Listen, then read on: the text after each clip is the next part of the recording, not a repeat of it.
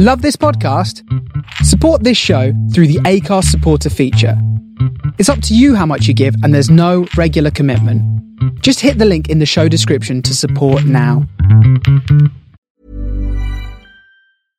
Hey, I'm Ryan Reynolds. At Mint Mobile, we like to do the opposite of what Big Wireless does. They charge you a lot, we charge you a little. So naturally, when they announced they'd be raising their prices due to inflation, we decided to deflate our prices due to not hating you.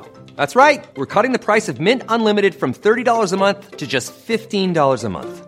Give it a try at mintmobile.com slash switch. $45 upfront for three months plus taxes and fees. Promo rate for new customers for limited time. Unlimited more than 40 gigabytes per month. Slows. Full terms at mintmobile.com.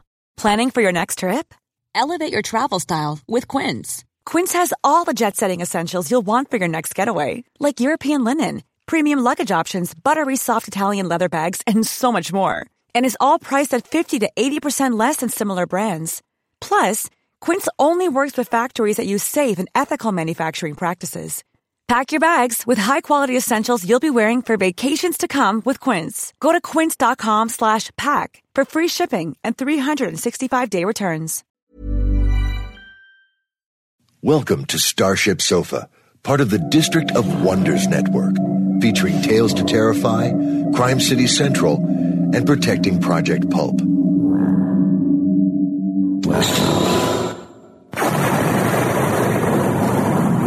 Everyone has a story in the District of Wonders. Come and find yours.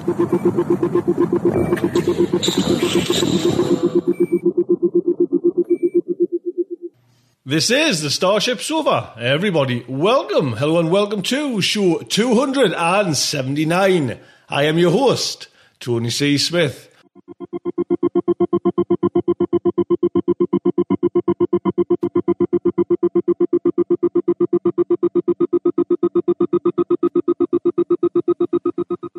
Hello, everyone. I hope everyone is fine and dandy.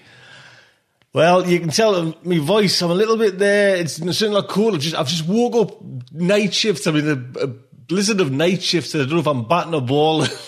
Just thank you, Adam, for getting all this like laid out for us because I just don't know where the dickens I am. Tell you what's coming into this show. We have a fact article by Morgan Saletta. Then we have the main fiction, which is A Taste of Promise by Rachel Swirsky. There you go. That is today's show.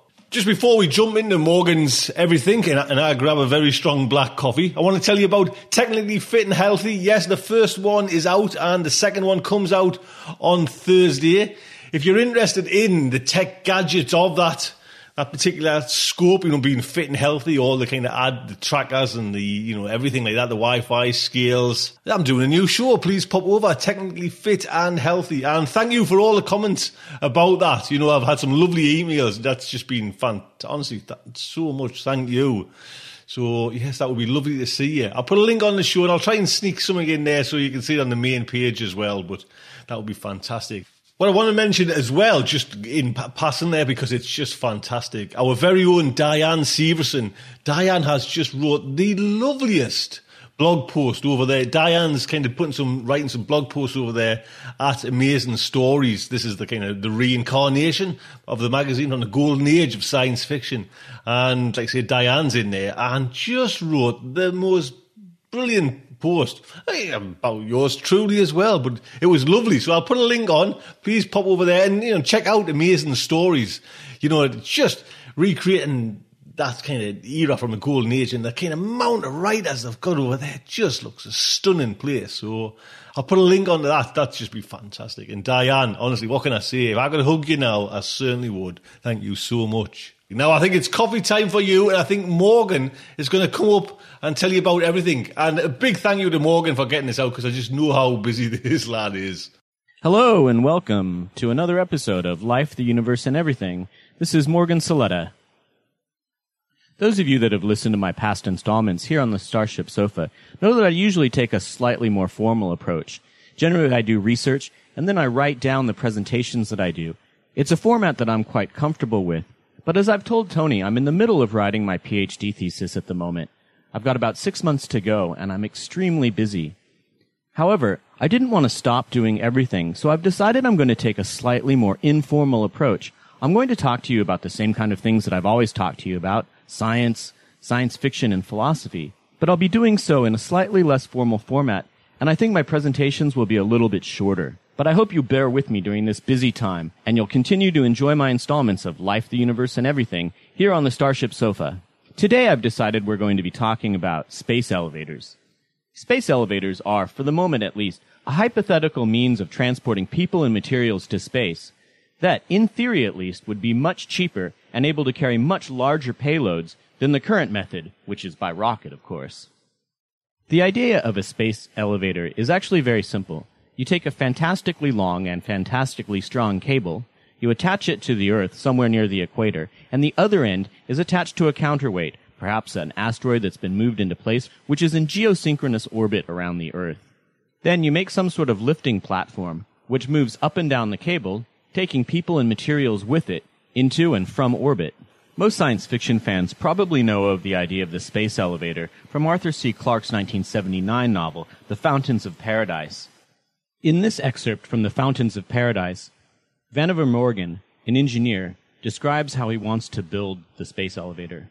When you build a bridge, continued Morgan's disembodied voice, you start from the two ends and meet in the middle.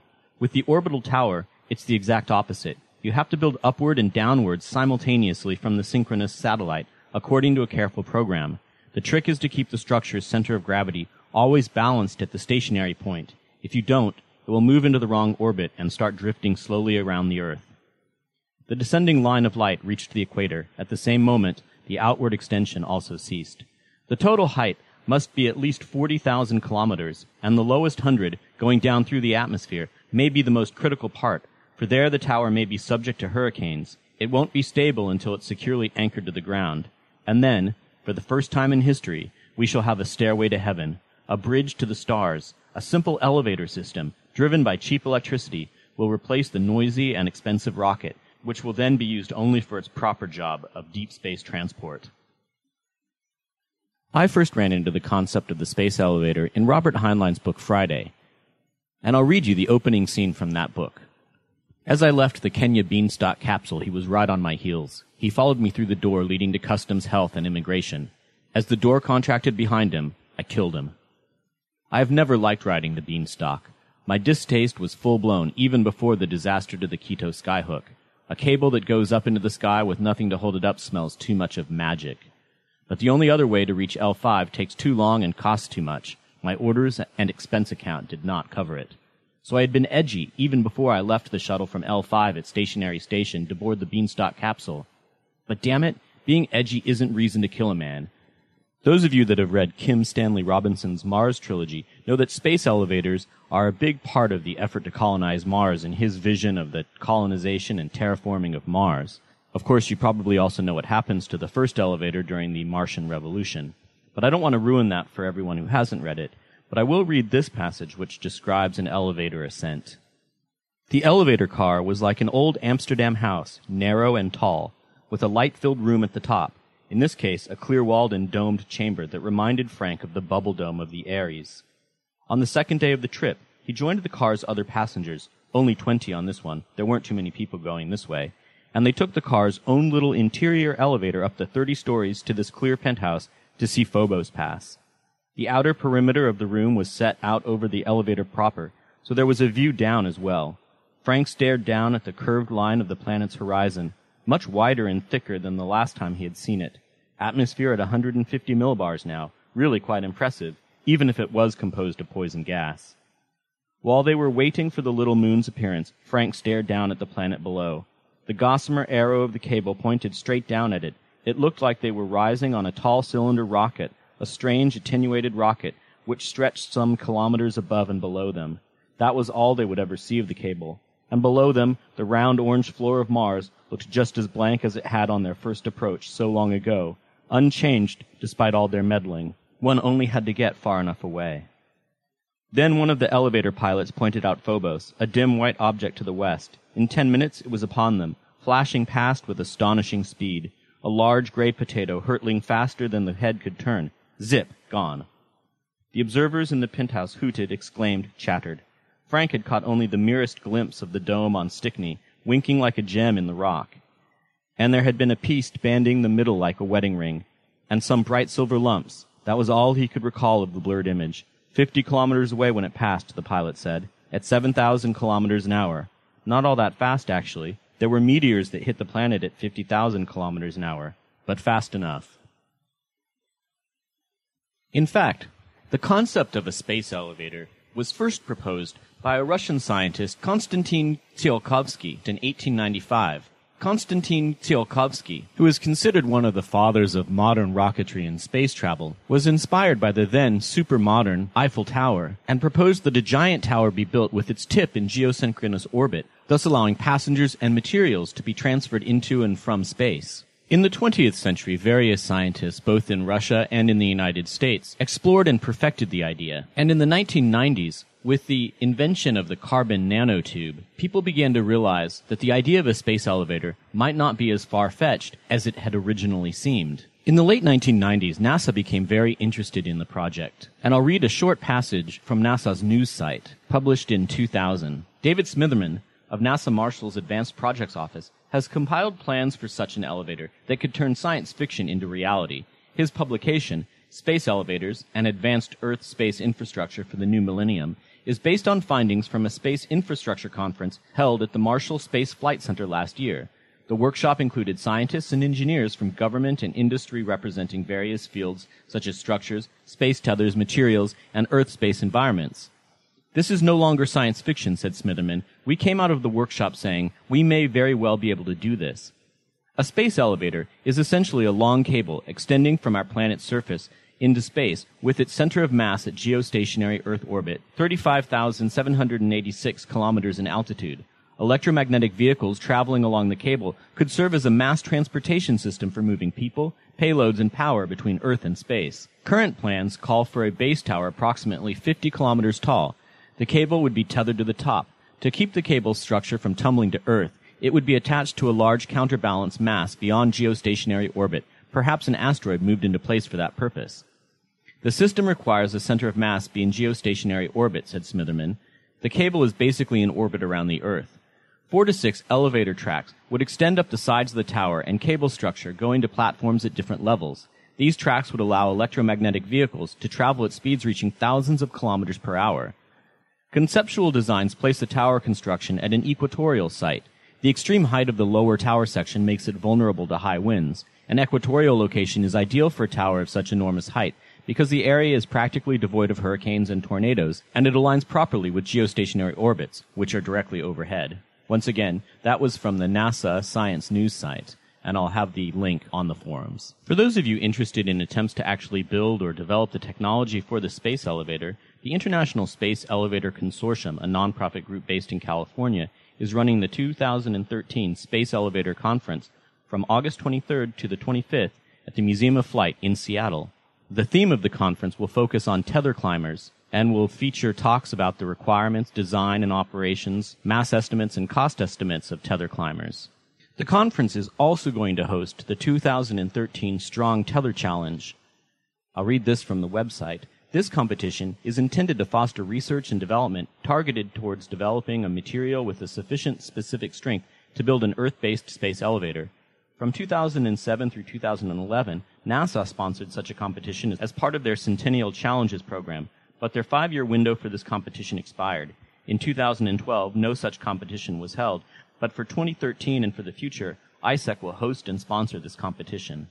Well, that's it on space elevators today. Admittedly, it's a bit shorter than most of my usual episodes, but I hope you've enjoyed it anyways. And I thought I'd end with a brief discussion about what it is that I read in those few moments of free time that I actually have. It's summer down here in the uh, southern hemisphere, and um, over the summer break, I had a chance to read Iain M. Banks' Surface Detail, which, if I'm not mistaken, is the most recent culture novel. In fact, I'd been given it, I think, the Christmas before, and it's been sitting on my shelf for over a year. But I finally got a chance to read it, and I very much enjoyed it. Iain Banks is up to his usual quality. Here he's describing a war which breaks out between the virtual worlds and the real worlds. In this case, virtual hells, which, in true Banks style, he goes into in exquisitely horrid details. This wasn't my favorite culture novel, but it really is very good and I highly recommend it. Also, ever since Tony had Joe Haldeman on the Starship sofa, I've been thinking that I really need to read more of his stuff. So I picked up the Worlds trilogy, and I've just finished the first book and borrowed the second book from the local library. The first book describes a near future in which there are many, many orbital colonies, some of them carved out from asteroids like the New New York, and which have been put into place by various corporations, religious groups, and national groups. At the very end of the book, we are left with an Earth that is ravaged by nuclear and biological warfare, and I'm just beginning the second book. Very good, highly recommended as well. Joe Haldeman, an excellent writer. I'm looking forward to being able to finish this trilogy sometime in the next year or so. And there you have it, folks. This has been another episode of Life, the Universe, and Everything. I'm Morgan Saletta, signing out. Back to you, Tony.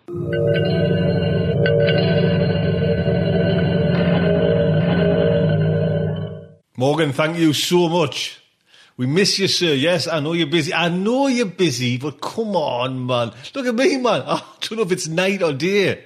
I'm sitting here. Right, next up is the main fiction, and it's by Rachel Swirsky. Now, Rachel, got, got a couple of stories from Rachel. I'm sure we played the uh, Hugo award winning story not too long ago. I'll give you a little bio on Rachel. Rachel Swirsky is an award-winning literary, speculative fiction and fantasy writer, poet and editor living in California. She was the founder editor of Podcastle Podcast and served as editor from 2008 to 2010. She is the vice president of the Science Fiction and Fantasy Writers of America, and she won the 2010 Hugo Award for Best Novella the lady who plucked red flowers beneath the Queen's window. That's the story we we uh, played. I'll put a link on to Rachel's site. This story came from the 2011 Life on Mars, Tales from the New Frontier, edited by Jonathan Strahan. And there's some great stories in there as well. Do you know what I mean? I've got this on a copy of this. It is fantastic. I'll just give you like a heads up who's in there.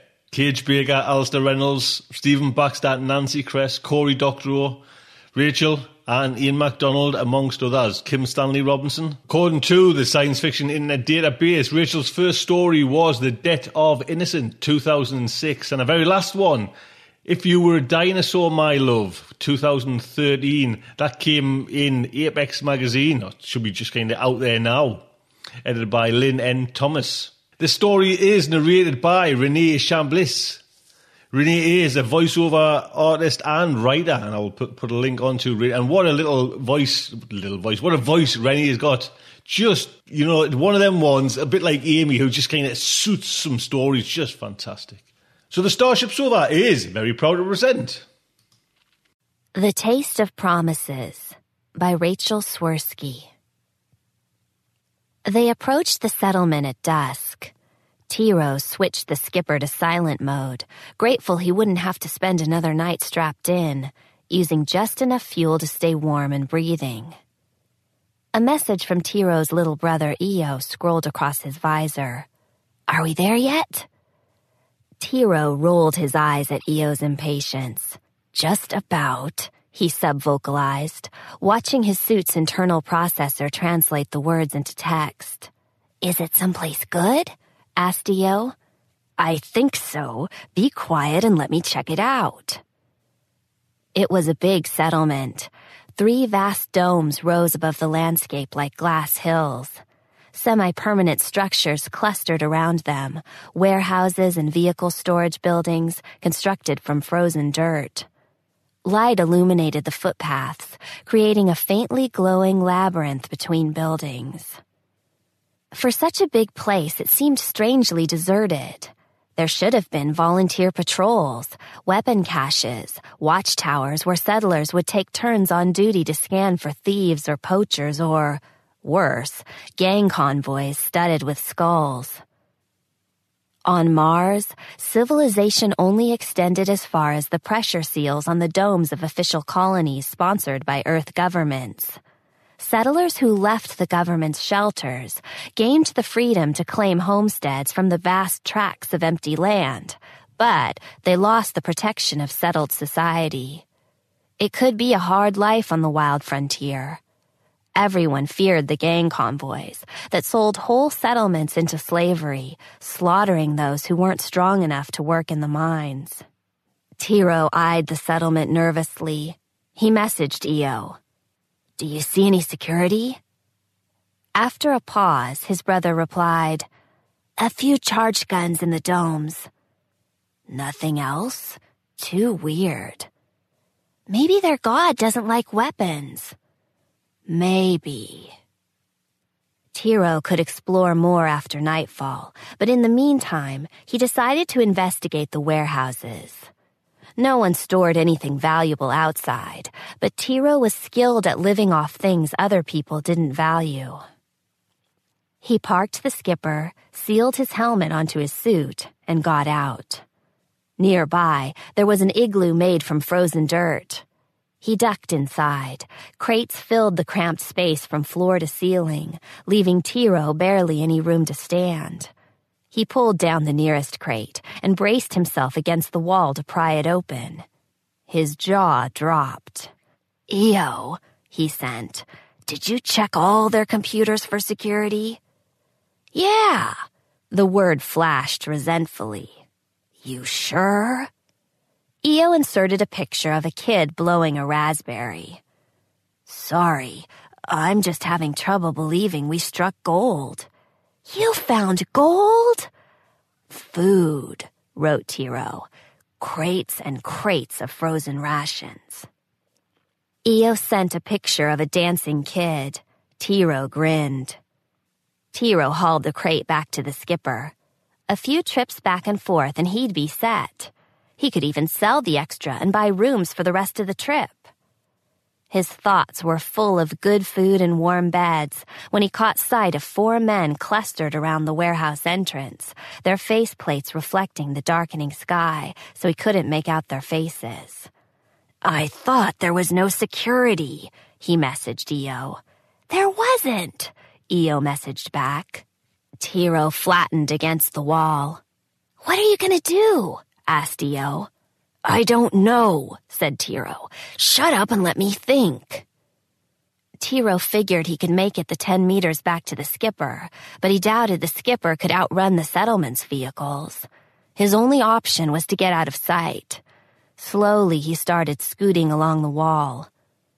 By his second step, he knew he'd been caught. Did you see that? One man mumbled to another. The second reacted with fighter's instincts, whipping out his flashlight like a gun. Who are you? the man demanded, voice gruff through the suit's transmitter. Are you a scout? Who are you leading here? Tiro winced as bright light shone into his eyes. Get out, he messaged Io.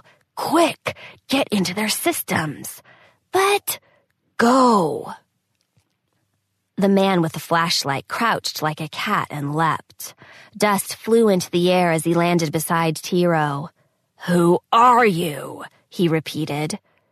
Tiro shrank away. I didn't mean any harm. The man twisted Tiro's arm painfully behind his back. Go on, keep lying. We'll get the truth either way. The man with the flashlight was their leader. The others called him Gerard. They marched Tiro into the smallest of the three domes. Nothing to see. Get home, Gerard bellowed. Settlers flashed alarmed looks their way before dispersing. They halted in front of a squat building, metal beams glistening in the newly fallen darkness. One man removed Tiro's helmet.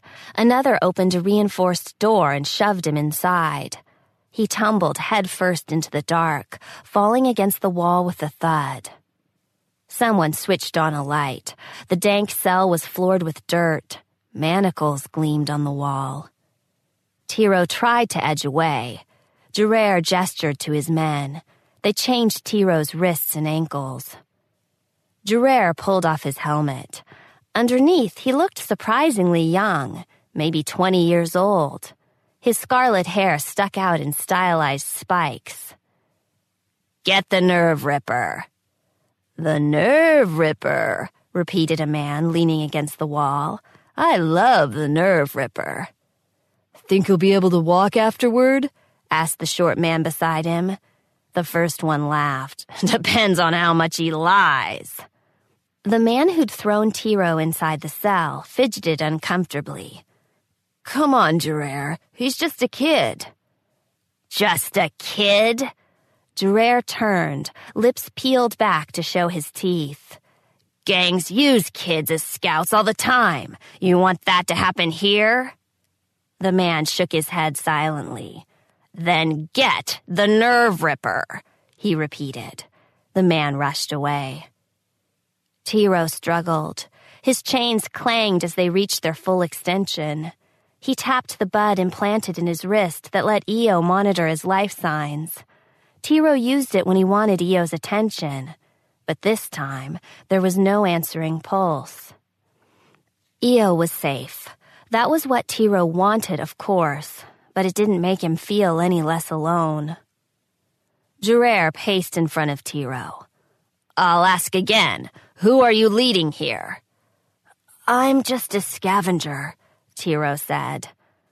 Petty criminals know to stay away from us. You're no scavenger. Why are you here? Did you come to steal our seeds? Your seeds? Where are you from? New Virginia. Who did you bring with you? Tiro's heart pounded. No one. No one? No one. Gerard shot him a disdainful look. Only fools travel alone on Mars. He burst into motion, punching the wall in a sudden fury. You poachers! You think your lives are the only ones that matter? Do you think we don't know what you're up to? Tiro whimpered. Calm down, Gerard, came a woman's voice from the back of the room. There's no need to act the fool. Gerard whipped around. What are you doing here, Sahar? A woman moved forward. Layers of heavy gray clothing swathed her from neck to ankles, but her head was shaved bald. Nagme said you were up to your old tricks. She looked Tiro over, gray eyes shining from her angular face. How old are you? Eighteen, Tiro said. There is no possibility that you are eighteen. Sixteen. Sahar scrutinized Tiro's face. Possibly. It doesn't matter how old he is, Gerard said. I'm in charge of security. If you have a problem with it, run against me next cycle. Sahar lifted a hand in objection. I'm here on Nakme's behalf, not mine. She says the boy's not alone. I knew it! shouted Gerard. Sahar moved smoothly past him, coming to Tiro's side. She held up a data globe. Its readout lights flashed in Morse code S-O-S. Who is this? Sahar asked. Tiro slumped. My brother. Sahar instructed the men to unlock Tiro's restraints. Rubbing his wrists, Tiro collected his helmet and followed Sahar out of the cell and down the glowing path to the dome exit. What did he threaten you with? Iron drops? The pain candle? Nerve ripper, Tiro mumbled, heart still pounding. There's no such thing. He was trying to scare you. Faint light illuminated her harsh features. Gerard's a good man. He'd be harmless in any other job, but give him security work and he starts to think like a tyrant. He thinks the only way to protect the colony is to act like a bully.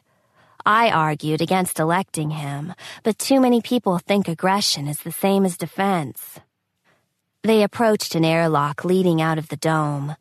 Sahar used her retinal scan to open an adjacent storage locker. It was filled with spacesuits. Sahar began putting one on over her clothes. Put your helmet back on, she instructed. Tiro hesitated. Where are we going? Sahar gave him an amused look. You're bold for a prisoner, aren't you? I'm giving you a room in my compound tonight.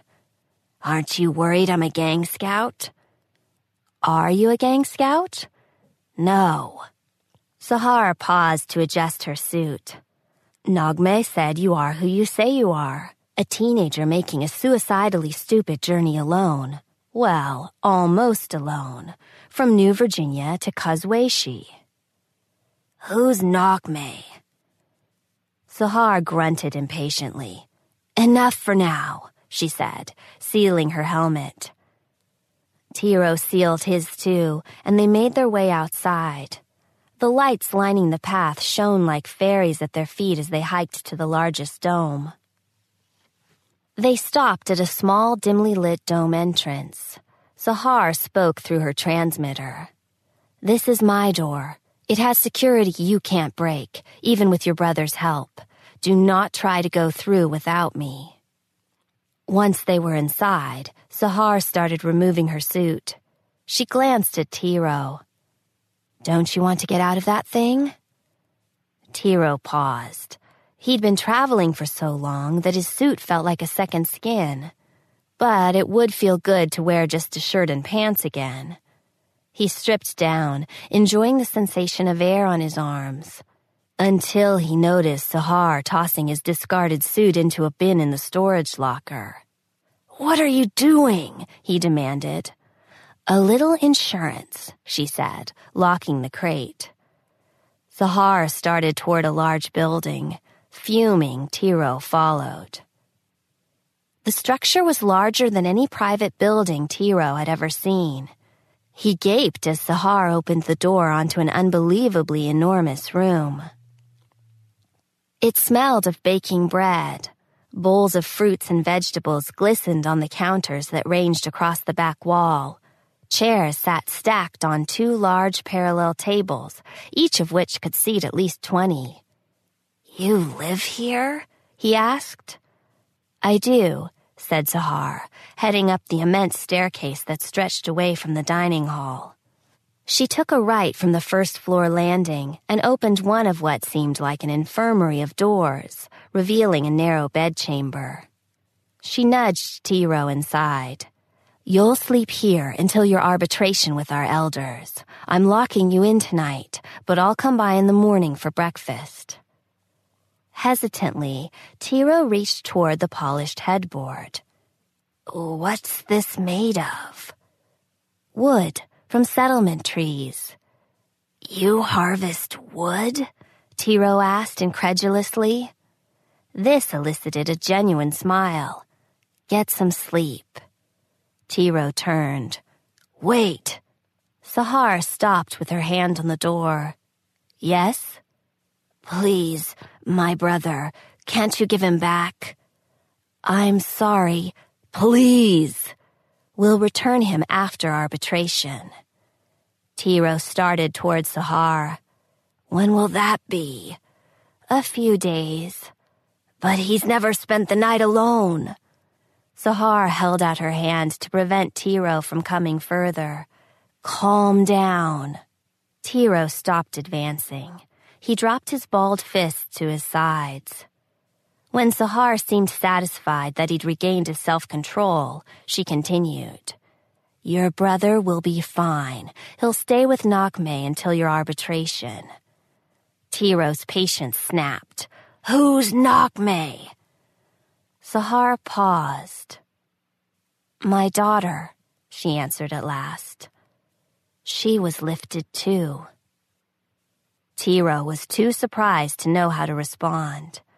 Sahar closed the door.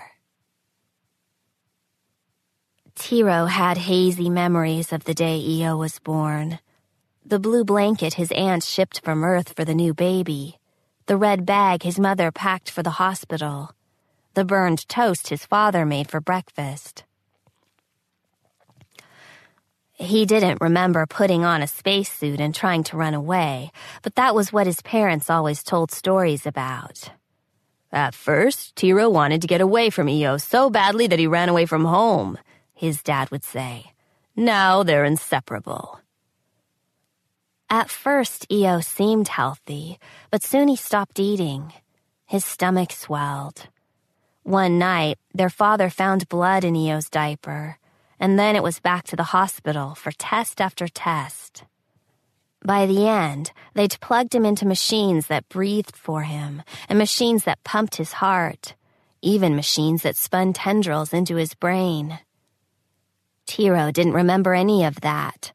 He did remember his parents taking him to the hospital where they put his hands into gloves mounted in a clear plastic wall so he could touch his brother one last time.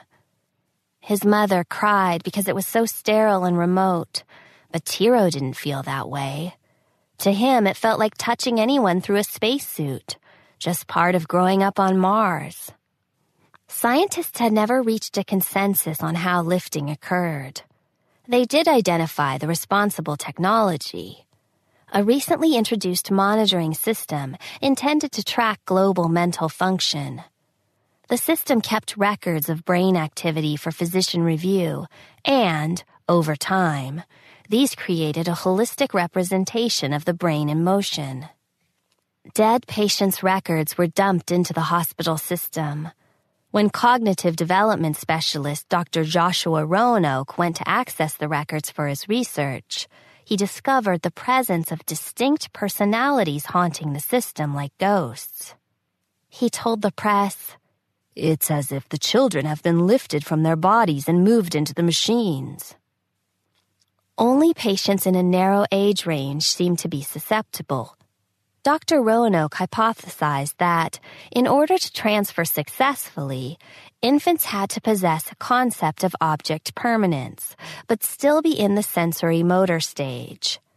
Except for the fact that affected infants fell roughly into the predicted age range of 3 to 24 months, no proof had been uncovered to substantiate his claim.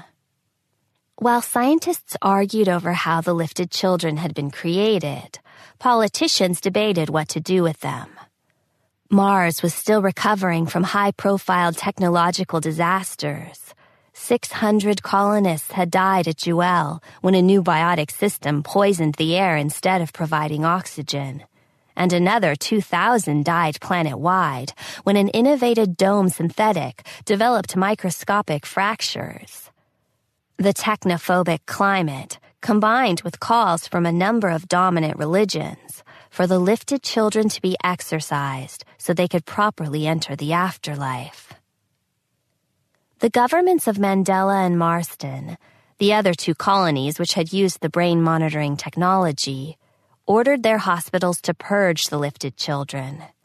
Working under more stringent property laws, New Virginia ruled that the lifted children were equivalent to remains and left it to the parents to dispose of them.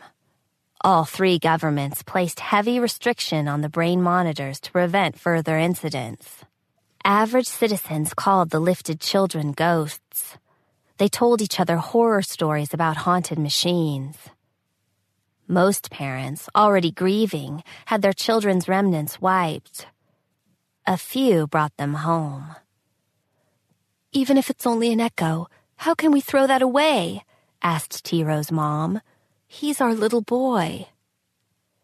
Io grew on the home computer. He navigated data streams like a rafter in whitewater, skimming through the public nets with abandon. He pulled pranks on the neighbors' private machines, too, until their parents lectured him about trespassing. Their family shaped itself around Io. All day they laughed at jokes he sent their visors. During the evenings, they watched movies he spliced together from free footage on the nets. At night, Tiro wore his visor to bed so he and Io would never be apart. Everyone adored Io, but their father still drank in the evenings, his expression tired and forlorn. Once, Tiro asked what was wrong. His father gave him the saddest look he'd ever seen. I want what any father wants for both my sons to become men. Tiro went to their mother. Doesn't Dad love Io? She sighed. Of course we love Io, but it's hard. We'd give anything to fix what happened, to make him what he should be. Tiro never forgot what his parents wanted for Io a body so he could be a man. Tiro was still sleeping when Sahar returned. She wore even more gray this time, a heavy ankle length dress. She led him downstairs to the kitchen, where she picked up a basket of red fruit. We'll eat outside, she said. Tiro blinked as they emerged into brightness. Trees arrowed toward the dome, branches woven into a dense canopy. Creepers garlanded the trunks with emerald, scarlet, and amber leaves. Tiro wandered, dazed by the mingling scents of flowers and wet leaves.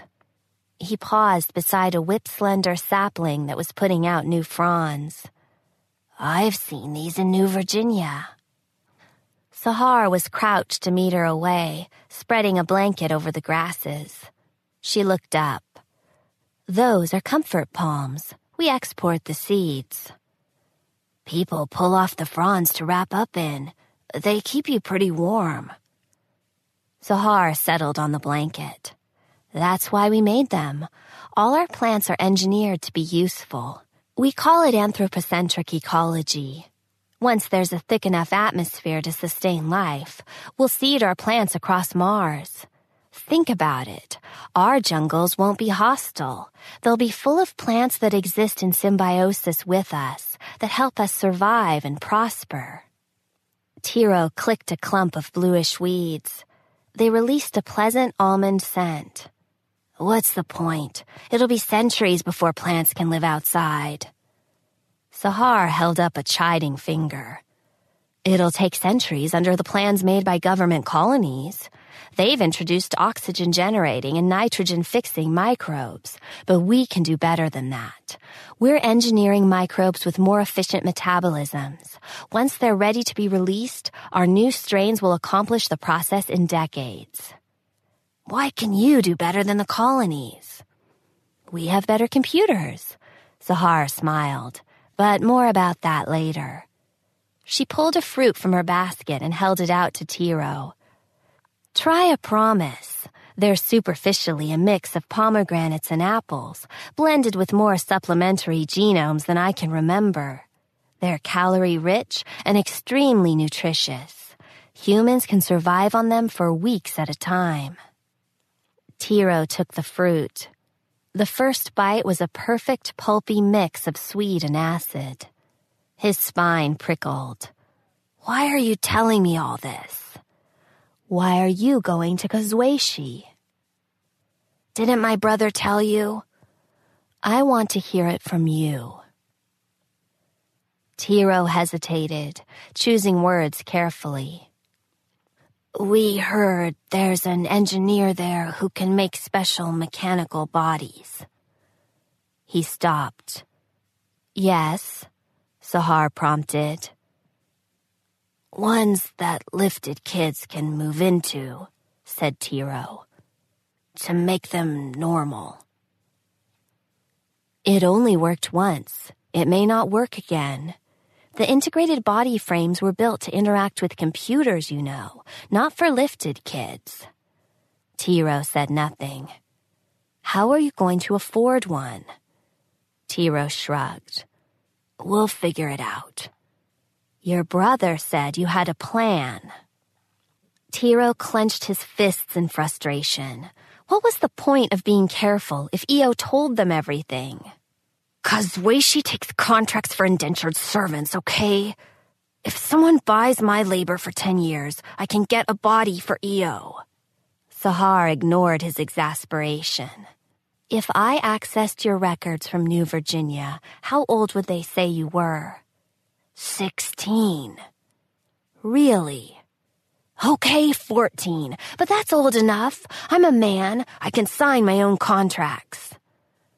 Sahar's eyes narrowed. You look like you have African ancestors.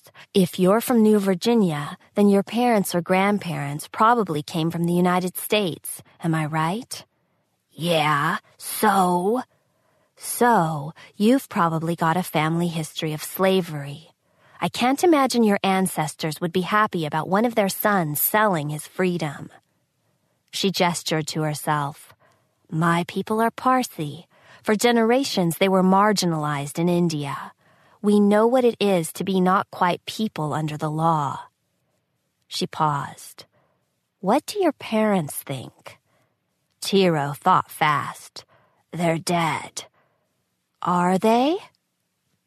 I have to do it for Io. What if it's not the best thing for him? He needs a body. My daughter runs this settlement. The computer enhances her so she thinks faster than any human, and she enhances the computer so it works better than anything on Mars or on Earth. She paused, eyes searching Tiro's face for his reaction. Do you understand what that means? It's a gift beyond measure. With Nogme's help, any plant I design can become reality in months. Without her, I'd have been lucky to construct even one species.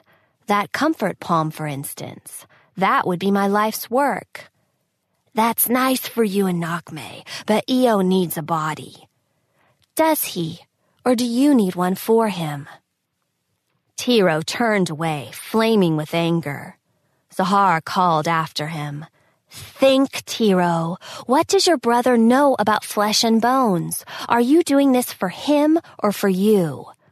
I'm doing it for Io! Red anger flowed through Tiro's face and fists. He bolted into the trees, feet pounding across springy ground cover. At first, he was surprised that Sahar let him run, but then, where could he go? She'd taken his suit. He slowed in the middle of a grove and sat among the fallen leaves, trailing his fingers through the wet soil. He remembered when his parents had first read about the mechanical bodies. They spent weeks arguing over their finances, trying to conjure what they needed. His father examined Kozhueshi's laws and discovered the corporations there had agitated to legalize indentured servitude so they could bring up the droves of willing but impoverished workers from Earth and force them to repay their travel costs. He considered selling himself, but he was too old to get a contract. I'll do it, Tiro had said. Both his parents looked at him like he'd just turned pink and sprouted wings. The devil you will, said his mother. His father just shook his head slowly. No, Tiro, we won't sell one son's potential for the others. So Tiro ran away. What was ten years of his life if he could buy Io's humanity? Tiro didn't know how much time had passed before he heard Sahar's footsteps. He looked up. She held out her hand to help him stand. I shouldn't have pushed so fast, she said. I'm passionate about what I do, about Mars and plants and Nogme. Please accept my apologies. Every morning, Tiro asked when his arbitration would be. Every morning, Sahar answered, Not yet. You need more food and rest anyway. She took him to look at water filled flowers that could be plucked and used as canisters, and at creepers that froze into durable ropes. She showed him how they planned to incorporate mechanical elements into future plants, such as trees that could monitor human heart rates and issue distress signals. Tiro asked whether they could change humans the way they were changing plants. I'd like to live in the cold, or maybe you could make us fly. Perhaps once the atmosphere is ready, said Sahar. For now, we have more than enough to do. Tiro enjoyed helping Sahar plant seedlings. Infant plants couldn't save lives, but they were fragile and green. He loved wriggling his fingers like worms in the dirt. Sahar told him about the settlement. Things have changed since Nogme integrated with the computer. We have more money now, more time, more knowledge. If people hadn't reacted ignorantly to the lifted children, more settlements could prosper as we do. The settlement had welcomed Nogme by agreement of the elders and also by popular vote. Some of the population had been ready to surrender total control to Nogme, while others worried about what would happen if they allowed a child, however mechanically enhanced, to take authority over delicate systems like life support. In the end, they compromised, walling off a section of the system where Nogme could live, separated from processes that could threaten the settlers' lives. The settlers here are good people, said Sahar. Except Gerard, grumbled Tiro. Sahar looked chagrined. Some people are damaged by their pasts. There's a lot they can do with psychological programming these days, but. Gerard was your age when he came here as a runaway. He'd been kidnapped by a gang who murdered his parents and forced him to scout for new victims. He's convinced the same thing will happen here. The settlement has always weathered strikes by poachers, but three years ago, a gang convoy mounted a full attack. Nogme dealt with them, but ever since then, Gerard has seen any traveler, even merchants, as a threat. His housemates say he wakes screaming from dreams where we've all been slaughtered. Tiro rubbed his wrists, remembering the manacles. He still shouldn't treat people like that. Sahar looked away. Some people think anything is justified if they're certain they're right. That night, Sahar warned him that she'd be coming early the next morning. Why? asked Tiro. Is it my arbitration? Sahar shook her head. It's time you met Nogme. Sahar woke Tiro before dawn. They navigated the maze of her house, finally emerging on a rooftop observatory beneath the translucent curve of the dome. Nogme is everywhere the computer is, of course, Sahar said, but the settlers prefer their privacy, so we ask her to speak only in certain places. This is my favorite, close to the sky. How do I talk to her? Tiro asked. Just talk. Tiro edged forward. Hi. A breathy voice whispered from the nearby audio outputs.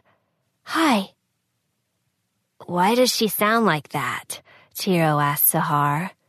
Sahar shrugged. Caprice. Tiro wandered between shining pieces of observatory equipment. Sahar says you're with my brother. I am. With a laugh, she added, He's sparkly. Sparkly? All over raining, showers and showers, luminosity spikes like radiant flow. Tiro balked. He looked at Sahar for an explanation. They see things differently than we do, said Sahar. I guess so. Tiro wondered if Io saw things differently too. He never said so, but was he trying to make himself seem normal for his family? Tiro looked up at one of the speakers. Can I talk to my brother? A whir. Later, maybe, said Nogme. What are you two doing together? I'm showing him around. We go here, we go there. The outputs blared a bash song overlaid by high pitched chatter. Noisemakers sounded in the background. It's a party. Are you showing him how to make plants? The party noises disappeared. The voice became whiny. We just want to play. I work hard enough, don't I? Doesn't the computer do the work? An elephant braid, which seemed to be the equivalent of Io's icon of a kid blowing a raspberry. Isn't your body doing your breathing? You work very hard, interjected Sahar with a peacemaker's tone. Io's more interested in learning about machines anyway, said Nogme. Nogme, Sahar went on, what would you think if someone said you could have a body? A me extension to make me mobile? No, a human kind of body, not part of the network. A me extension would be room. Mobile network me could prank and chat and fun. She paused. Work more too if I had body and network. But humans can't do that. This body would do only what humans can. Would you want that? For keeps or for play? Keeps. You couldn't leave. You'd be in the body all the time. Why? So you could think and act like we do. There's no scarcity of you, but there's scarcity of me. You should give up your bodies and live with me. There's nothing you'd want about being in a body? A pause. Might be fun a while, but not forever. Forever? Nogme's voice rose with distress. Why be small in one place, one mind, one thought? A cacophony of bird and animal noises poured from the outputs. Why trap bee? Asked Nogme. Why cage bee? Why prison bee? The screeches grew deafening. Io had never acted like this. Was this what Sahar meant by seeing things differently? Would Io be like this if they let him stay on the networks? Tiro slapped his hands over his ears, but the noise kept mounting. Nogme! shouted Sahar. Please, quiet down!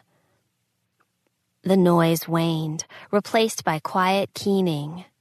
Sahar paced to one of the outputs, running her fingers over the mesh as if caressing an infant's cheek. Shh, Nogme. I'm sorry we upset you. When Sahar came to Tiro's room later, her eyes were red. Is Nogme okay? Tiro asked. Sahar nodded. Her fingers fretted at her cuffs, nails bitten and raw. Do you understand now why you can't force Io into a body? Tiro didn't want to meet her gaze. He has to become what he was supposed to be. Sahar's expression looked almost as sad as his father's. Wordlessly, she turned and left him alone. The next day, the elders scheduled Tiro's arbitration. Sahar pestered him so much that Tiro didn't even feel relieved when she returned his spacesuit. You need to reconsider, she pleaded. You're acting like Gerard. You know that? You're so certain it's right for Io to have a body that you'll do anything to get him one, even hurt him. You just want Io to grow your plants, Tiro snapped, switching off his receiver. The second dome was smaller than Sahar's. Rows of flowers created a maze of red, blue, and yellow. The hexagonal meeting house rose above the other buildings like a megalith. They stopped by the entrance to remove their suits. Sahar shot Tiro a worried look that would have annoyed him if his heart hadn't been pounding. Inside, a smoky scent drifted toward the exposed rafters. The three elders sat on wooden stools, their gray robes sweeping the floor. Sahar bowed from the waist. This is Tiro. His brother is the lifted child. Thank you, Sahar, said the female elder on the right. You may go now. Sahar opened her mouth to object, but reconsidered. I bid you good judgment. She bowed again before departing. The door closed, leaving silence in its wake. Tiro shifted, waiting for the elders to speak. I'm sorry I stole the food, he ventured. After I finish in Kazweshi, I'll come work it off. The elders exchanged glances. The man on the left said, Sahara Nogme spoke on your behalf. accepted as our gift. A prickle crept up Tiro's spine. Why? The middle elder leaned forward, the beaded ends of his braids clattering across his back. We hope you'll feel grateful in return with your brother, he said. We would also welcome your parents. They're dead, said Tiro. They aren't. They. The left hand elder lifted his palm to halt Tiro's protest. We understand why you lied. We don't begin adulthood at 14 here. But you are not one of us, and we accept that our rules don't apply. Though Sahar does not, interjected the woman. She wanted us to permit her to contact your parents. The middle elder pinned Tiro with a firm gaze. It would violate our ethics to do as she asked. Nevertheless, we urge you to consider our offer. Tiro swallowed. Thank you, but my brother and I must go to Kazweshi. With a sigh, the middle elder reached into his voluminous sleeve. He withdrew a data globe. You may use this at any interface to speak with your brother. Uneasily, Tiro reached for the globe. Is that all? The middle elder nodded. That is all. Tiro's fingers closed around the globe. He fled before the elders could change their minds. Once outside, he rushed to put on his suit. He ran for the nearest interface, forcing the globe into its input recess. The globe lit up. Text scrolled across his visor. Tiro! Io, are you okay? Did you know we can race more than a thousand times per second? I beat Nogme more than half the time. She showed me this engine trick that works out world too and... Race what? said Tiro. Never mind. Tell me later. We have to go now. Blankness followed. Come on, Io, get in the globe. We have to go to Kazueshi. Maybe later, wrote Io. I'm having fun. We won't be able to go later. But I like Nogme.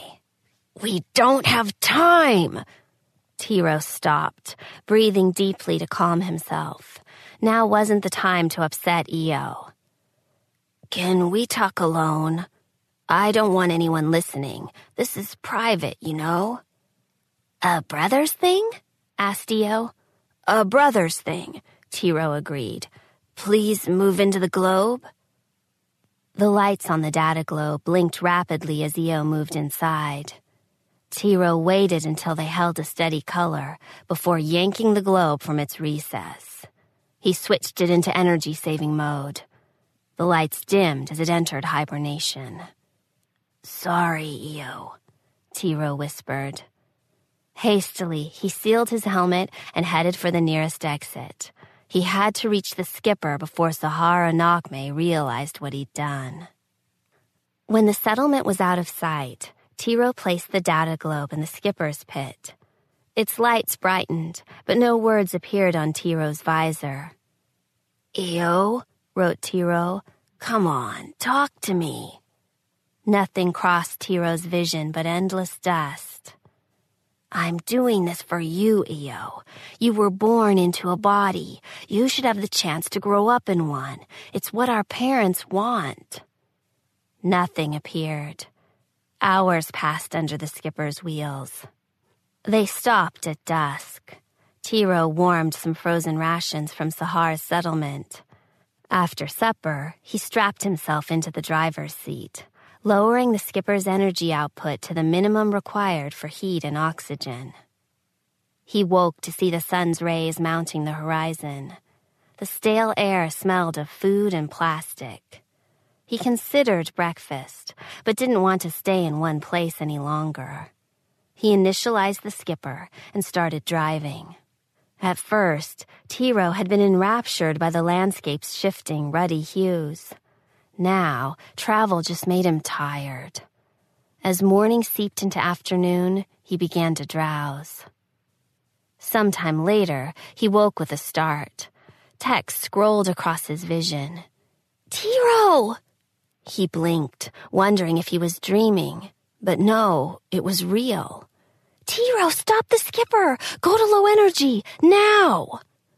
Tiro didn't pause to think. His hands moved rapidly across the machinery, cutting the skipper into silent mode. He shivered as the non-essential heating dissipated, leaving bitter cold. What is it, Io? Tiro asked. Gang convoy, wrote Io. They'll be visible in 20, 17, 15. Gang convoy? Where? Northeast. Five, Three? Tiro shrank in his seat as the convoy rumbled past. Skippers zoomed alongside thunders and ground eaters. Some vehicles were huge, armored like enormous beetles. All were painted red as Mars dust, the color of the landscape, the color of blood. They're headed towards Sahar's settlement, Tiro wrote when they were past. I know, wrote Io. We're lucky they didn't see us. I know that too. There's no point in going back. There's nothing we can do. Io fell silent. Tiro swallowed. The gang will be there long before we can. Everyone would be dead by the time we arrived. That would be true, wrote Io, except Nogme taught me how to make the skipper go a lot faster. A lot faster? Io sent an enormous toothy grin. Oh, yeah. They parked the skipper behind the warehouses. Gerard lay panting in the dirt nearby, a comfort palm frond wrapped around his leg. Ew, said Gerard as Tiro approached. The elders said they invited you to stay. You came back? Tiro nodded. Now it didn't seem like the time to get into why he'd run away. I guess you're as good as one of us now, for as long as there is an us. He jerked his head toward Tiro's skipper. Get out before you get killed. You're injured, Tiro said. My suit is ripped. Not that it'll matter when I run out of oxygen. Tiro hated being forced to help Gerard, but he knelt beside him anyway and plugged their suits together. If you need more air, find my skipper. It has a two week supply. Will the palm keep your suit sealed? Gerard nodded, savoring a deep breath. Where are the others? Hostage in the garden dome. I kept running while they shot at me, grabbed a frond, and got out. I'd rather die out here. He trailed off. Tiro looked up at the domes. The gang vehicles were parked around them in an enormous red mass, like fire ants swarming a kill. Can you walk? Tiro asked Gerard. I'll need help. Tiro offered his hand to help Gerard stand. After a moment's hesitation, Gerard accepted, but as he pushed onto his bad leg, something made a snapping sound. Gerard choked off a scream. Panting with pain, he said, I warned them. I told them the gang would come back. I told them Nogme can't be our only protection. They wouldn't listen. Gerard punched the igloo wall, dislodging a cascade of ice. Then tell me what to do. There's nothing. They're trained fighters. There must be something. Tell me what you know. There's nothing. Nogme runs all our security. They've trapped her. How? Tiro coaxed the story from him. Three years ago, a gang convoy had attacked the settlement. Nogme took control of their network. She fired their weapons randomly, killing some, disabling others, and forcing the rest to hurl their defenses away. She used the vehicles to herd the infantry, the drivers helpless to control their rebelling machines. Gerard had warned the settlers that the gang would nurse a grudge. A well trained force they could have understood, Gerard said, but this was an insult, a challenge to their prowess. Sahar and the other respected settlers had argued that it didn't matter. Nogme's relationship with the settlement computer was unique. As long as they didn't know what Nogme was, they couldn't fight her. They remained confident when the convoy began offering a reward for information about settlement security. But someone, no one knew who, had betrayed them all. The gang arrived with a program that was designed to invade the network and seek Nogme out, enfolding her in a coded prison that protected itself by creating the illusion that it was the portion of the system where Nogme lived. Nogme didn't even know she was trapped. I've seen these work on simple AIs, Gerard said, but never something sophisticated enough to fool Nogme. They must have bought the technology from Earth. The settlement's not that wealthy. They must really want us dead. He shook his head, his expression hard worn beneath his visor. If you could get her back in control, but you can't. Gerard must have been in considerable pain from his wound, but the plight of the colony seemed to be causing him even more pain than that. Tiro almost understood why Gerard had threatened to torture him. Sometimes you'd do anything to protect what you loved. He glanced at his brother's data globe, strengthening his resolve. Maybe I can. Can they trap you like they did Nogme? Tiro asked as he trudged toward the domes. They don't even know I'm here. Get me to an interface. They'll know you're there if you get into the network. They got Nogme, and she's been doing this a lot longer than you. She didn't know they were coming. The gang could trap me now because I don't have any defenses. But if I get into the network, I can trounce them. Just get me to an interface. Luck was with them for now. The attackers had been warned to expect one computer enhanced by a lifted child. They would never expect a second. Sneaking through the vehicle perimeter was easier than Tiro thought it would be. The drivers were relying on their vehicle's security. Io confused the scans, telling Tiro when to duck to avoid visual confirmation sweeps. Isn't it dangerous for you to interfere with their systems? asked Tiro. Won't they find you? Not if we move fast. They emerged near Sahar's dome. Tiro searched for her private entrance. She had told him it was guarded by security that even his brother couldn't break. If that meant Nogme, then it would be undefended now. But what if it wasn't? Detect anything? Tiro asked. No, said Io, but Tiro couldn't help thinking of the last time he'd been wrong. The airlock opened with a smooth hiss. Tiro's heart pounded as he went through both doors and entered the dome, the ground cover springy beneath his boots. He opened his helmet's circulation to admit dome air, inhaling the scent of flowers. Now that they'd made it inside, Tiro could feel his perceptions growing sharper as his body flooded with adrenaline. He looked up uneasily at Sahar's enormous house. His visor flashed with Io's alarm. You're not going in there! When I was staying in this dome with Sahar, I only saw one interface. He cranked his neck upward.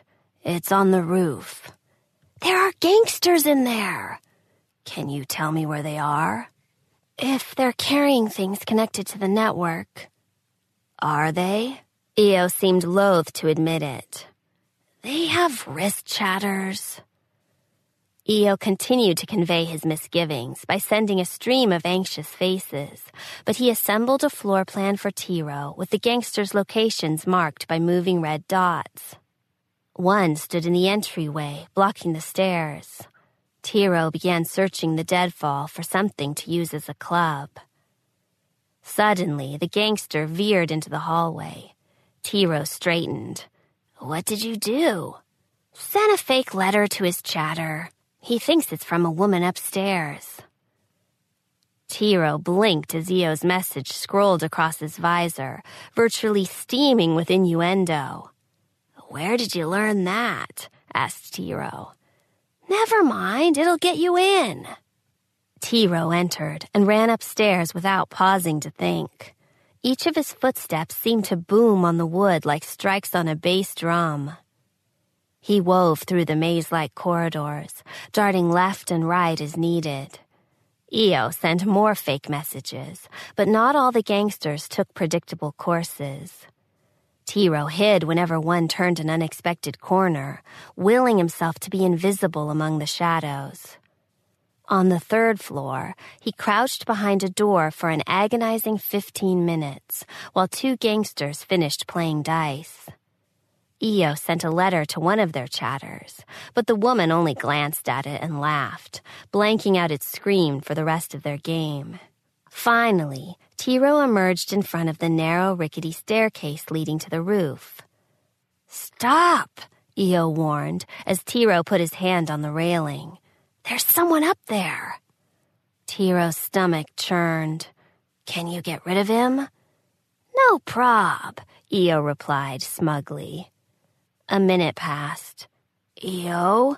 Tiro prompted. His visor flashed red. They figured out I was faking messages. They're looking for me. They can't find you if you don't do anything else, right? I don't know. Calm down, Tiro directed, with more confidence than he felt. I'll take care of it.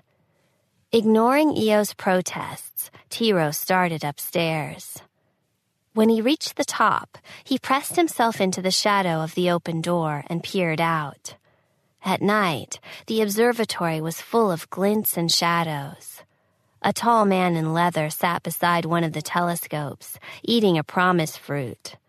An illegal compressed gas projectile gun sat in his holster.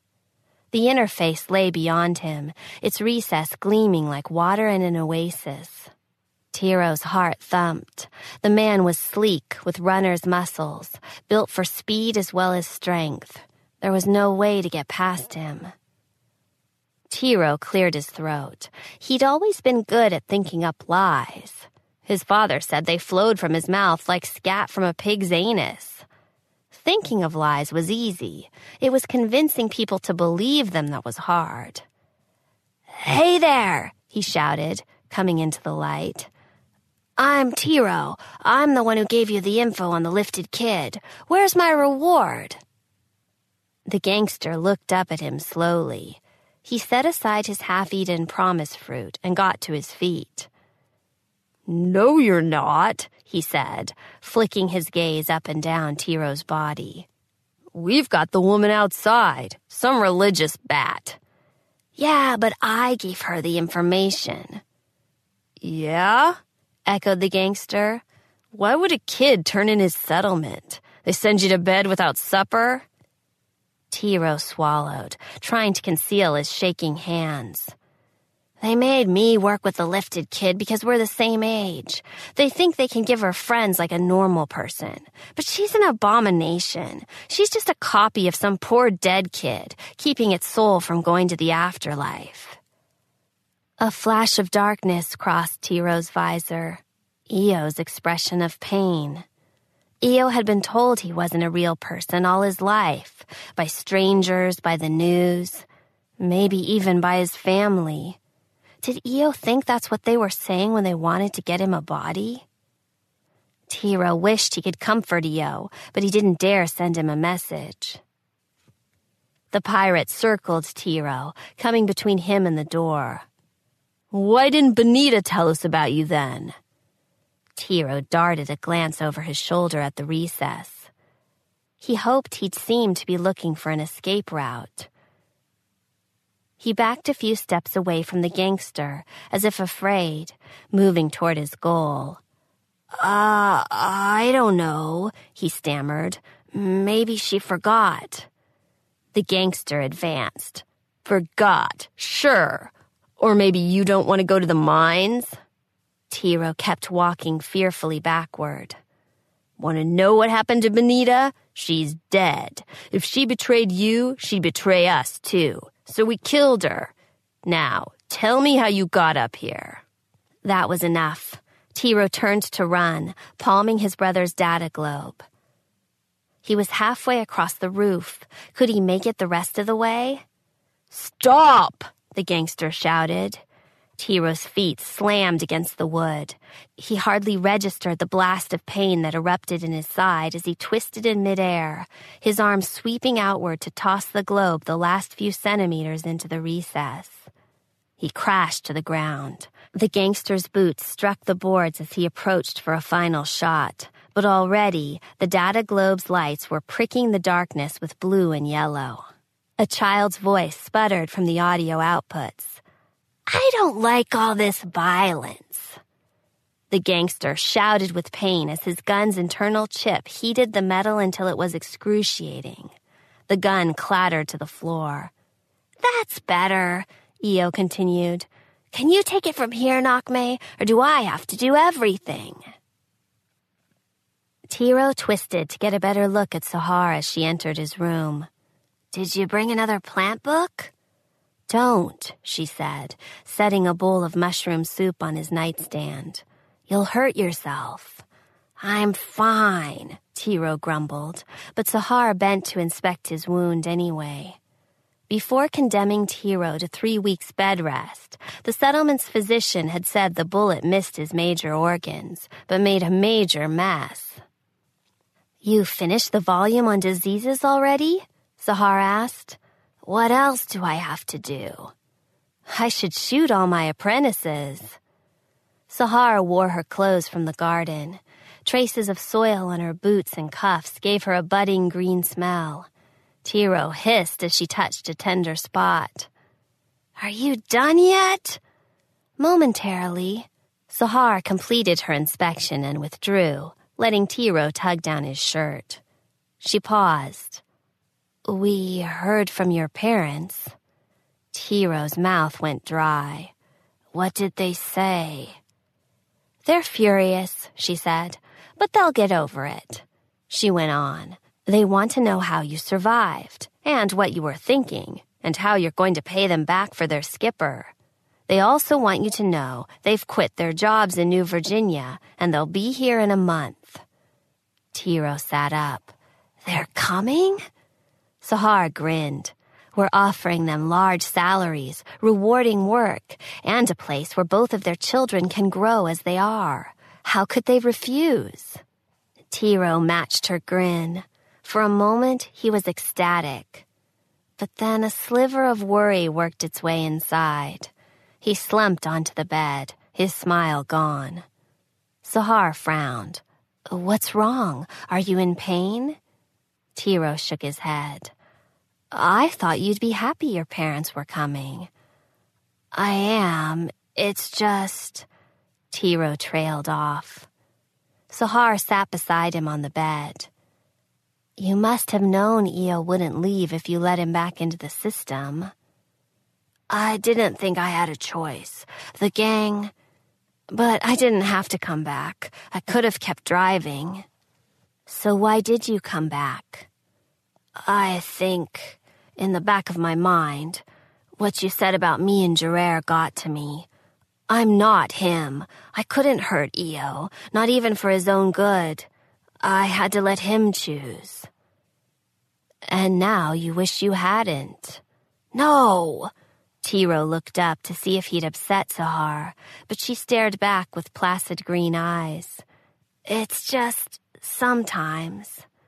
Sahar sighed. Sometimes you listen to them talk and play, and you realize they're not like you, and they won't ever be. They're themselves, and that's good. But sometimes it breaks your heart. Tiro nodded silently. Later, when Tiro recovered, he and Io would commune on the rooftop observatory. He'd tell Io all about working with plants, while Io went into flights about mechanics and computing that he could never hope to understand. Tiro would start sleeping in his visor again so that they could spend their nights together as they always had. But just now, Tiro was afraid he'd cry if he spoke. He closed his eyes, letting Sahar stroke his hair as he mourned the way he hadn't known how to the first time he'd lost his brother's body.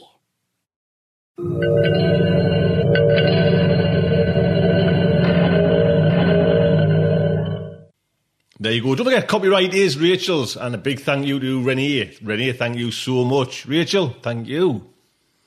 That is today's show. A little bit bleary eyed, a little bit red eyed. And bit of paper here.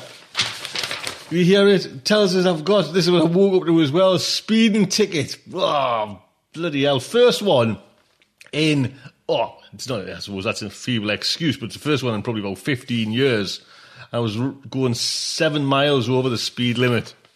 Oh, oh, oh. the wife's not going to be happy with that little fine I've got to pay out. Oh, here we go. Another coffee.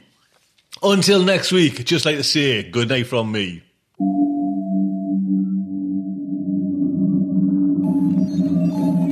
Will our heroes survive this terrible ordeal?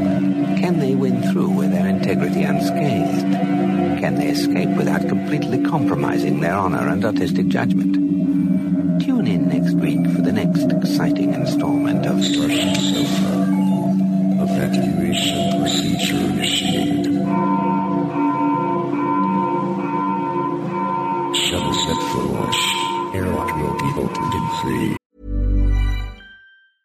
A lot can happen in the next three years. Like a chatbot may be your new best friend. But what won't change? Needing health insurance. United Healthcare Tri Term Medical Plans are available for these changing times Underwritten by Golden Rule Insurance Company, they offer budget-friendly, flexible coverage for people who are in between jobs or missed open enrollment. The plans last nearly three years in some states, with access to a nationwide network of doctors and hospitals. So for whatever tomorrow brings, United Healthcare Tri-Term Medical Plans may be for you. Learn more at uh1.com. Hey, it's Paige DeSorbo from Giggly Squad. High quality fashion without the price tag. Say hello to Quince. I'm snagging high-end essentials like cozy cashmere sweaters, sleek leather jackets, fine jewelry, and so much more. With Quince being 50 to 80% less than similar brands. And they partner with factories that prioritize safe, ethical, and responsible manufacturing. I love that. Luxury quality within reach. Go to quince.com slash style to get free shipping and 365 day returns on your next order. Quince.com slash style.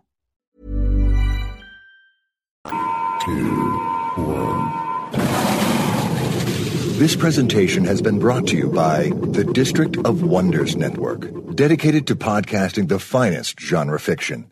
You can learn more about the District of Wonders and their many literary productions at their website, www.districtofwonders.com.